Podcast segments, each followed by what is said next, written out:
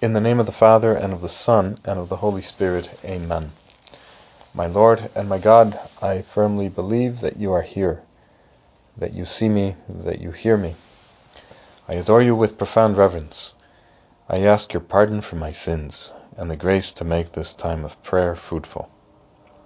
My Immaculate Mother, Saint Joseph, my Father and Lord, my guardian angel, intercede for me.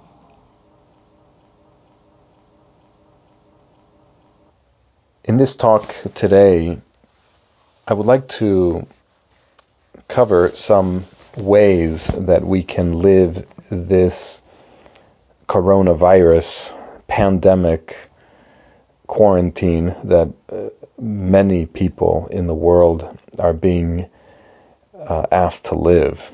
This is definitely not easy.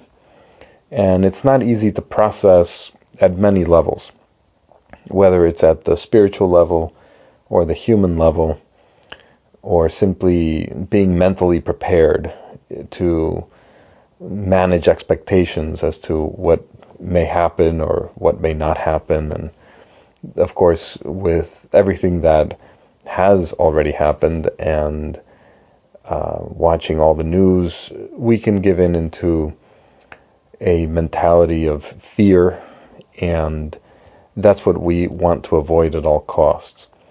So, in the first place, let us unite ourselves with one another and all of us together with God. St. Josemaria talked about all of us being a strand in a big cable. And if you've ever looked at a cable, like one of those big cables in bridges that hold up a lot of weight, every single one of those is made up of many, many, many little cables. And each of us is responsible for doing our part in actually turning around the pandemic so that it becomes something manageable.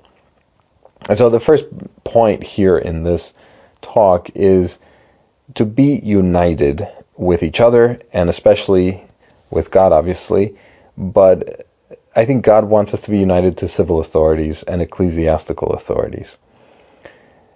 This is this is imperative. Otherwise, uh, we cannot, you know, turn around. And one of the things here is a lot of people enter into crisis when when when we have all been asked to stay home uh, and we have all been asked to curtail our work. Many people are losing a lot of money many people are are um, you know out of a job. Maybe they they don't have enough cash right now to make ends meet, and they still have to put food on the table. We first of all we unite ourselves in prayer today with all those people, and maybe we're one of them, and it, it may be that that a lot of people may have to live off of peanut butter and jelly sandwiches for a long time. This is something that is is very difficult. But you know, let us unite ourselves in prayer to all of them, um, and not only, but we should also, um, I guess, try to prepare mentally for this. And I know everyone feels the need or entitled. Everyone feels entitled to an, to a lot of explanations and and and we are all curious to understand why we are being asked to do all these things that in large part seem exaggerated to us you know and that that's a normal feeling. But here I would like to exhort all of all of us really collectively that we don't have the time nor the expertise to investigate what is really going on that maybe if we want to investigate what's going on, we can do that. We can go online, we can read the newspapers, we can do the research. But that we should not condition our obedience to civil authorities and ecclesiastical authorities based on our own research and only after we have understood what is going on.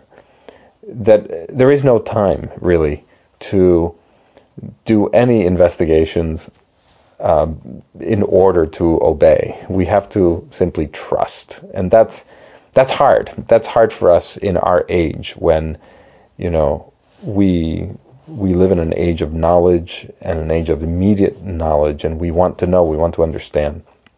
At some point, we simply have to trust that the experts are asking us to do the right thing, and it's either going to work uh, or not. But if it does work, it's because all of us are trying to do the right thing and the same thing. We're on the same page with all these authorities. So in this time of confusion, I think it is imperative that yes, we embrace the loss. You know, we, we are losing money, we are losing our our jobs, we're losing all sorts of things. And to not try to be the exception, you know, because somehow we think, well, the coronavirus is is hitting a lot of people out there, but not me, and I am kind of exempt from it. Actually, not true. You know, it's you just look at Italy, look at Spain, look at other countries, Iran and China, uh, among others. It really it, it, it really expands at an incredible rate that we cannot control, and each of us has to do his or her part. So embracing the loss is also gaining the opportunity, you know. And this is uh, what I want to cover in this talk what should we do in order to prepare in uh, staying home for a long time? First and foremost, I would like to say that charity is what should rule our thoughts and our actions. Maybe we have to stay home and we have to stay home with a lot of people in our family or with neighbors. We have to share a building, share an elevator, share a bathroom, share, you know, a bedroom with siblings or with um, other family members. Uh, we have family members of all ages. This is a very difficult thing. And we're in close quarters. Maybe the first week we can, you know, kind of take it in stride, but I'll have to say the honeymoon is going to be over soon, very soon. And that's where Christians actually come to life or should come to life. That's where we should actually shine out like torches in the darkness. In other words, we have to be ready to yield. We have to be ready to create an environment of peace, an environment of joy, an environment of charity, an environment where we respect one another in spite of the fact that our nerves are broken down. I would like to propose to you the example of Saint Josemaria when he was under very similar circumstances and actually probably more stringent circumstances during the civil war in Spain in the 1930s when he had to hide because as as we all know that was a war in which if one was a priest or or even a Christian publicly uh, if they even had a scapular, they would risk their lives with the communist regime that had taken over certain parts of Spain.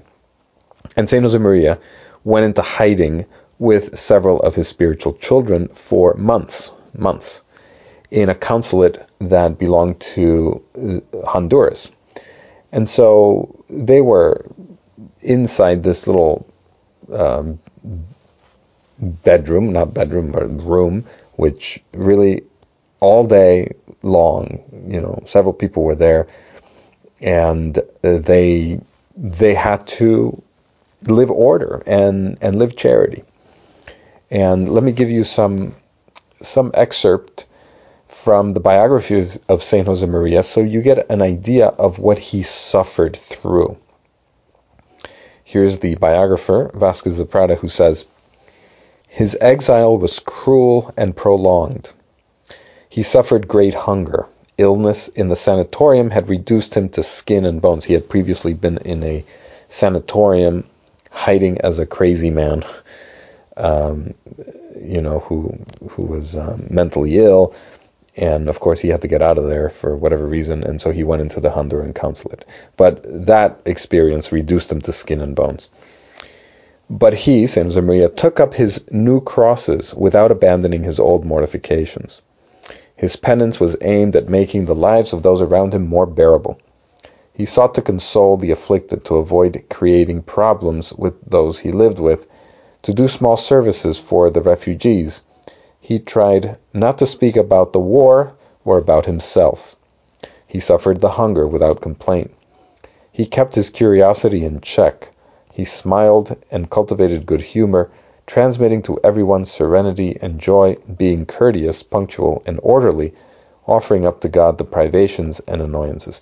Now, of course, the biographer gets all this information from the witnesses that were there. And what what do they say? Well, one of the one of Saint Josemaria's spiritual sons, whose name was Eduardo, he writes in his diary Sometimes we thought, if only this could last forever. Had we ever known anything better than the light and warmth of that little room? As absurd as it was in those circumstances, that was our reaction. And from our way of seeing things, it made perfect sense. It brought us peace and happiness day after day. Now, this is the most preposterous comment that one can make being in a room with several people for months without being able to leave even for a walk you know and and this is the environment Saint Josemaria created but what people don't know and what people actually discovered after he died is that Saint Josemaria was going through a very very very rough time and we discovered that when we read his his own diary.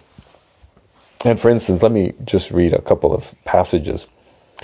May 8th, 1937, St. Josemaria writes to himself, The worst days of this period are those I am spending in Honduras. And this is a pun because Honduras means the depths also in Spanish. I think that rarely have I suffered as I do now. Sunday, May 9th, 1937. I've suffered terribly this night. Thank goodness I was able to unburden myself at 1.30 or 2 in the morning by speaking with the religious order priest in our refuge.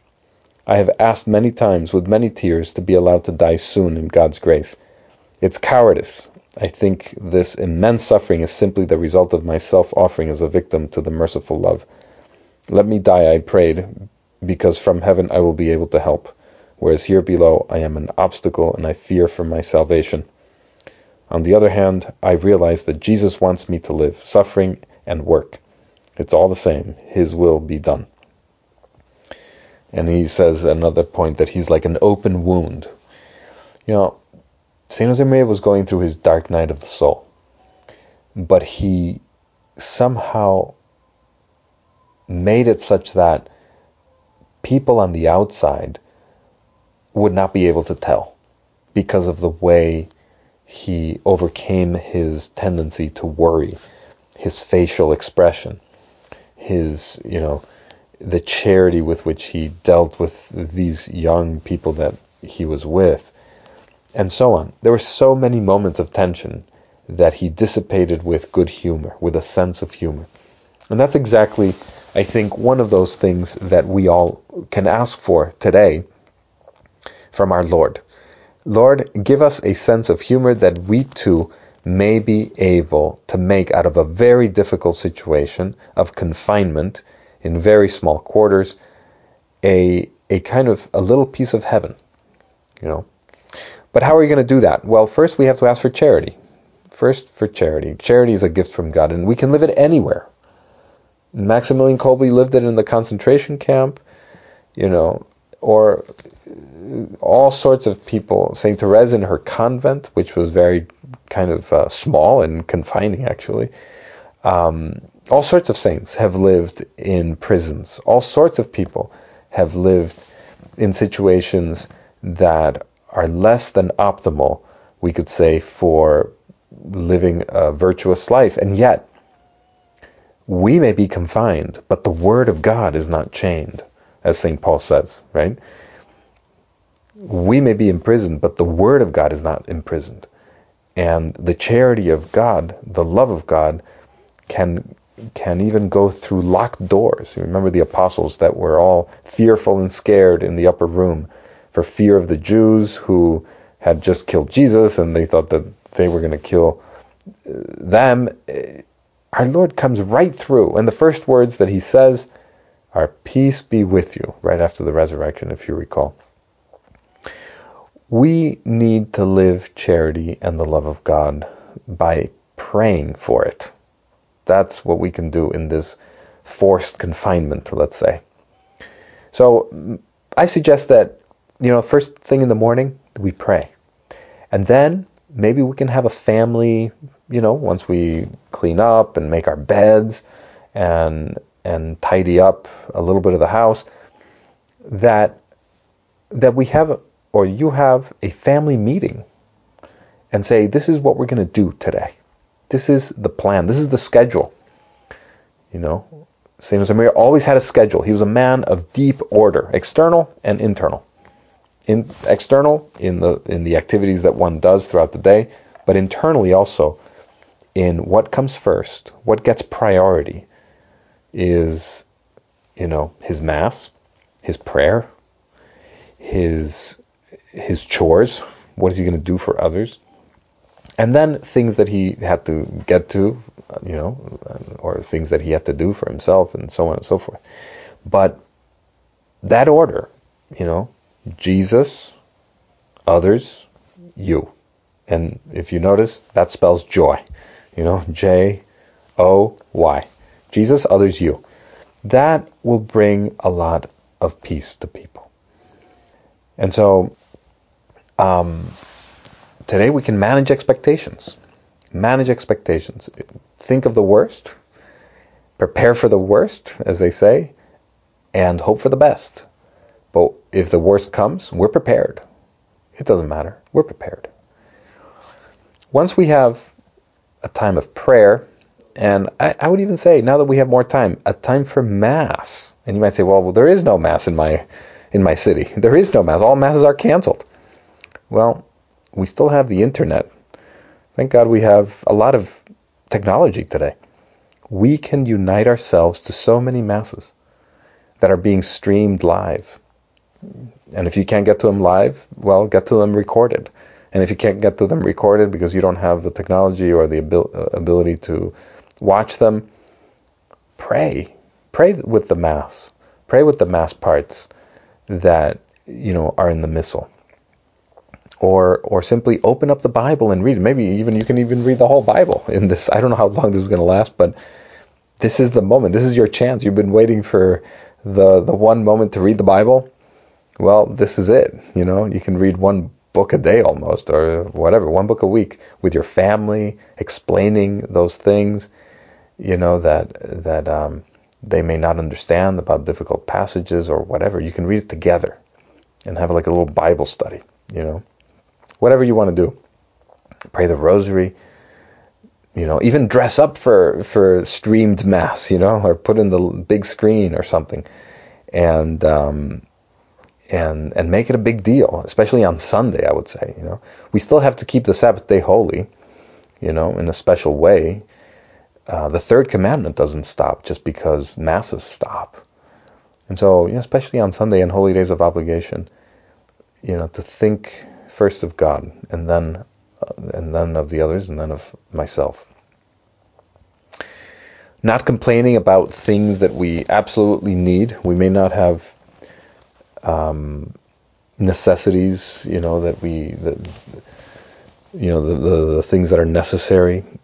Toiletries may run out. You know, right now there's a um, I saw a meme of people playing cards like poker instead of chips, they had toilet paper rolls. You know, I hate the descent of these um, banal levels, but I think these are the these are the valuable things these days. That and probably um, uh, hand sanitizer. You know, I mean, hand sanitizer is worth more than gold today. So, or at least it seems that way. And um,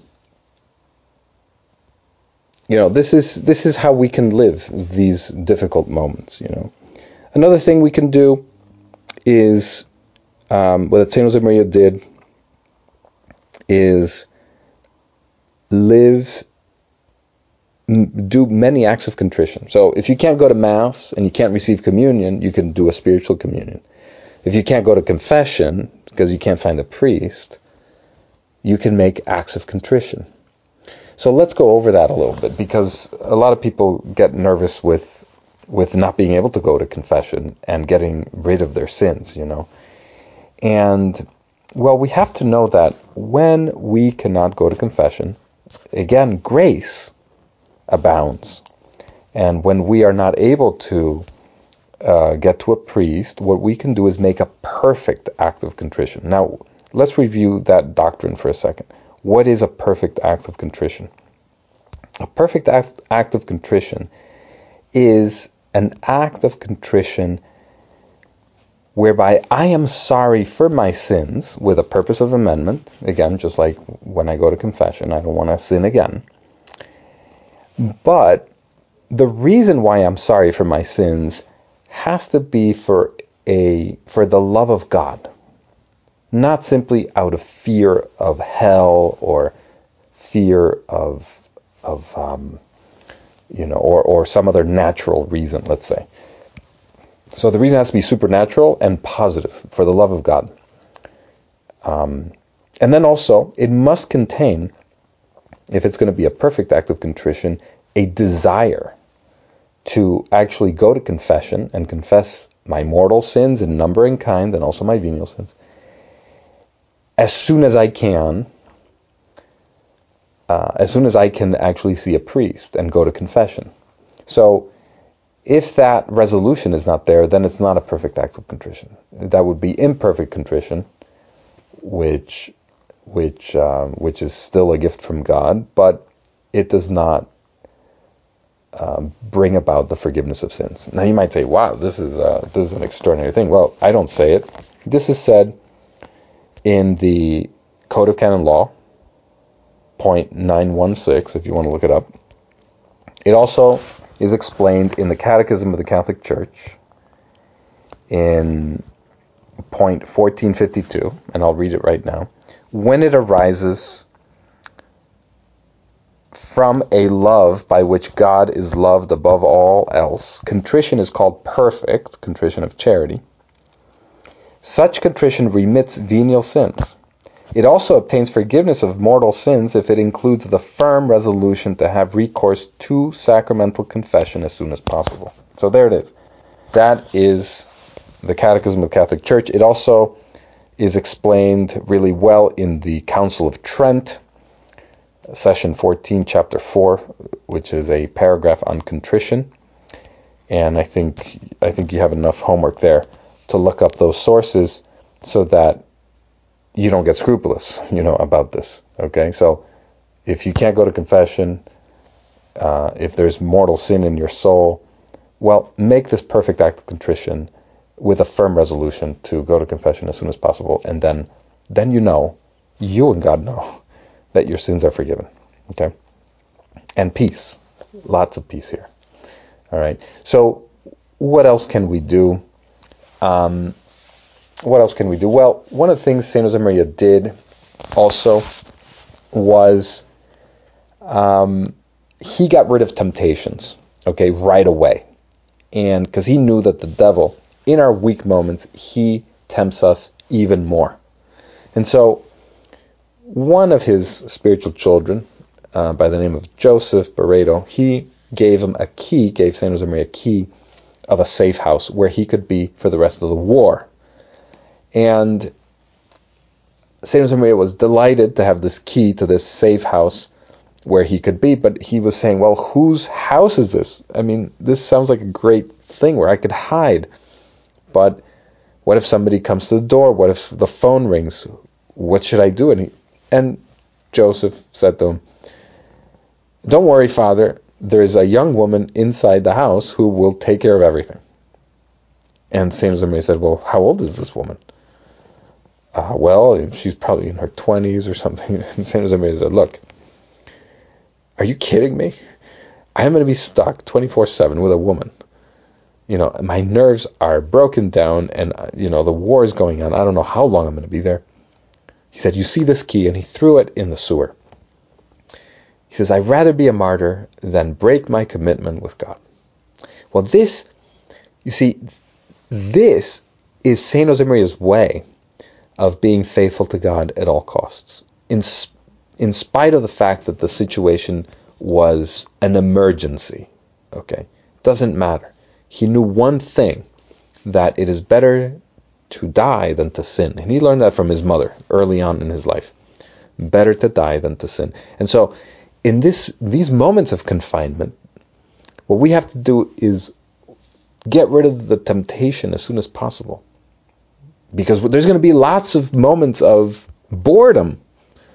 And lots of, you know, boredom they say is like the the stewing pot of the devil, you know. It's like that's where he cooks his uh his temptations.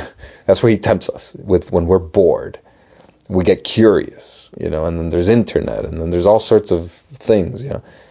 We gotta we gotta get rid of that. We gotta fix that problem, especially if we're indoors all day long.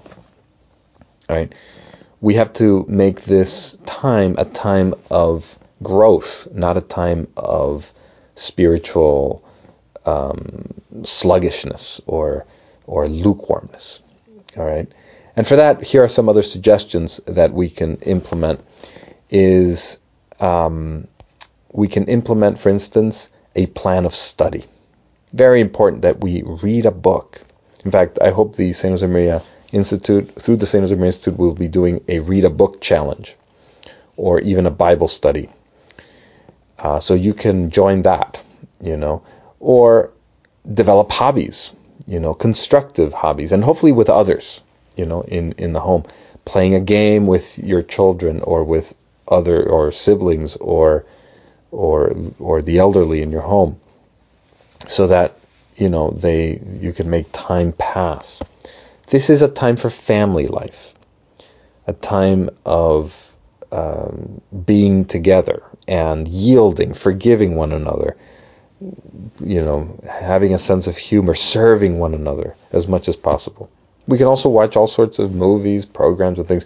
But, you know, all this stuff, entertainment stuff, we should do in temperance, you know, with order and with, with a plan so that people uh, actually understand how is this helping me grow in fraternity, in charity, you know. Maybe let somebody else pick the movie. Somebody let somebody else pick the music. Let somebody else, you know, um, have the choice of the best uh, that we, the meal has to offer, so that we take the worst piece, especially when food is running out. You know, um, all these things. Now, I would like to cover one last um, thought here, which is that a lot of people have asked me, what is the meaning of this? What is the meaning of the coronavirus in, in its broader theological aspect? in the sense that is God punishing us? You know, a lot of people think that way.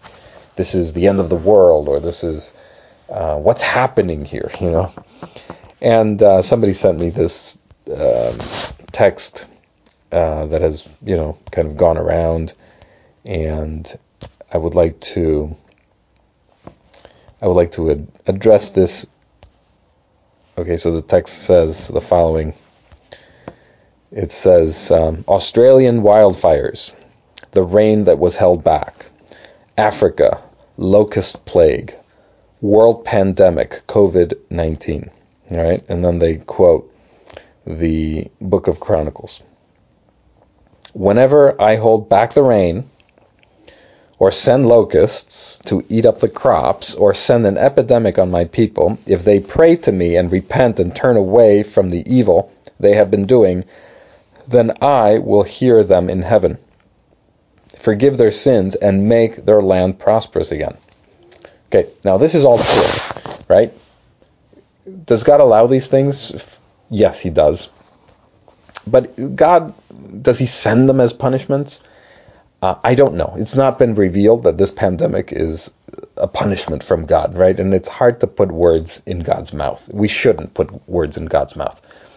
And, and we know that God has created nature and he works through secondary causes. and those secondary causes, you know, like you know these these uh, viruses, they find they they spread according to their nature, and God respects their nature, so He's not going to stop it.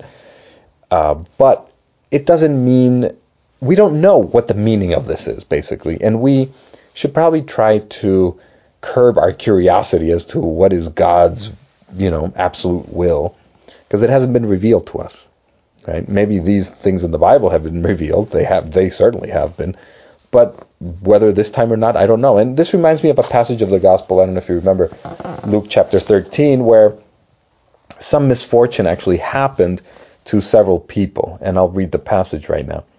Now there came at that time some who brought him word about the Galileans whose blood Pilate had mingled with their sacrifices. And he answered and said to them, Do you think that these Galileans were worse sinners than all the other Galileans because they have suffered such things? I tell you, no. But unless you repent, you will all perish in the same manner. Or those eighteen upon whom the tower of Siloam fell and killed them, do you think that they were more guilty than all the other dwellers in Jerusalem? I tell you, no. But unless you repent, you will all perish in the same manner. What is the meaning of this? Well, the point seems to be, as Pope Benedict says in commenting this passage, that we need a conversion. Regardless of what's going on, we need a conversion. And he says in an Angelus address that he gave on March 11th, 2007, he does not propose it, he does not propose this conversion in legalistic terms, but rather in realistic ones as the one, only adequate response to the events that place human certainties in crisis. Right? In the face of certain disgraces, Jesus warns it does no good to blame the victims. Rather, true wisdom allows one to question the precarious, precariousness of existence and to acquire an attitude of responsibility. Colon to do penance and to improve our lives. This is what we can do. This is how we can interpret the pandemic is let's take advantage of this. It's Lent after all, to do penance for our sins.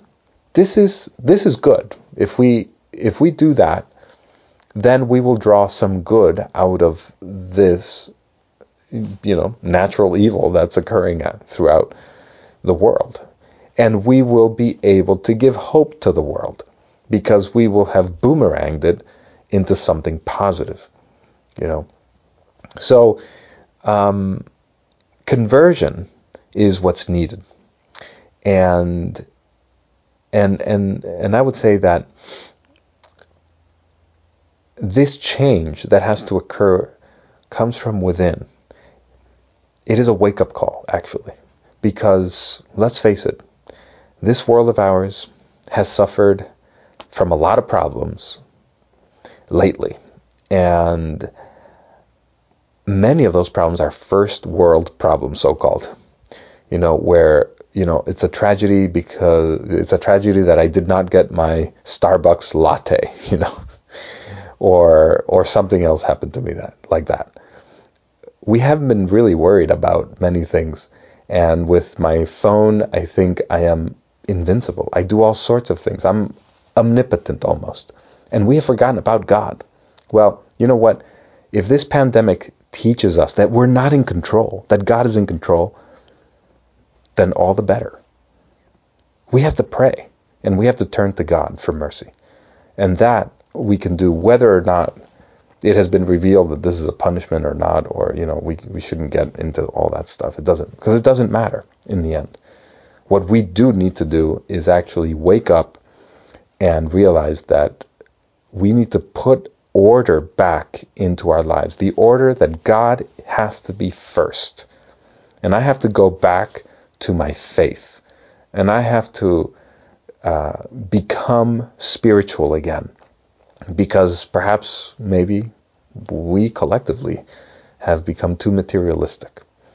Well, this is a once in a lifetime opportunity. Hopefully, it's a once in a lifetime opportunity. Maybe there will be more. I don't know. But we, this surely makes us think and puts our world, the world that we had so much faith in, faith in progress, right, into crisis. And now is the time to show that the true hope for the world comes from above, and that is Jesus Christ. And only in Jesus Christ can we actually come out of all our real problems. Actually, you know, the, the real virus that's out there is called sin, you know, and it started with Adam and Eve and the devil.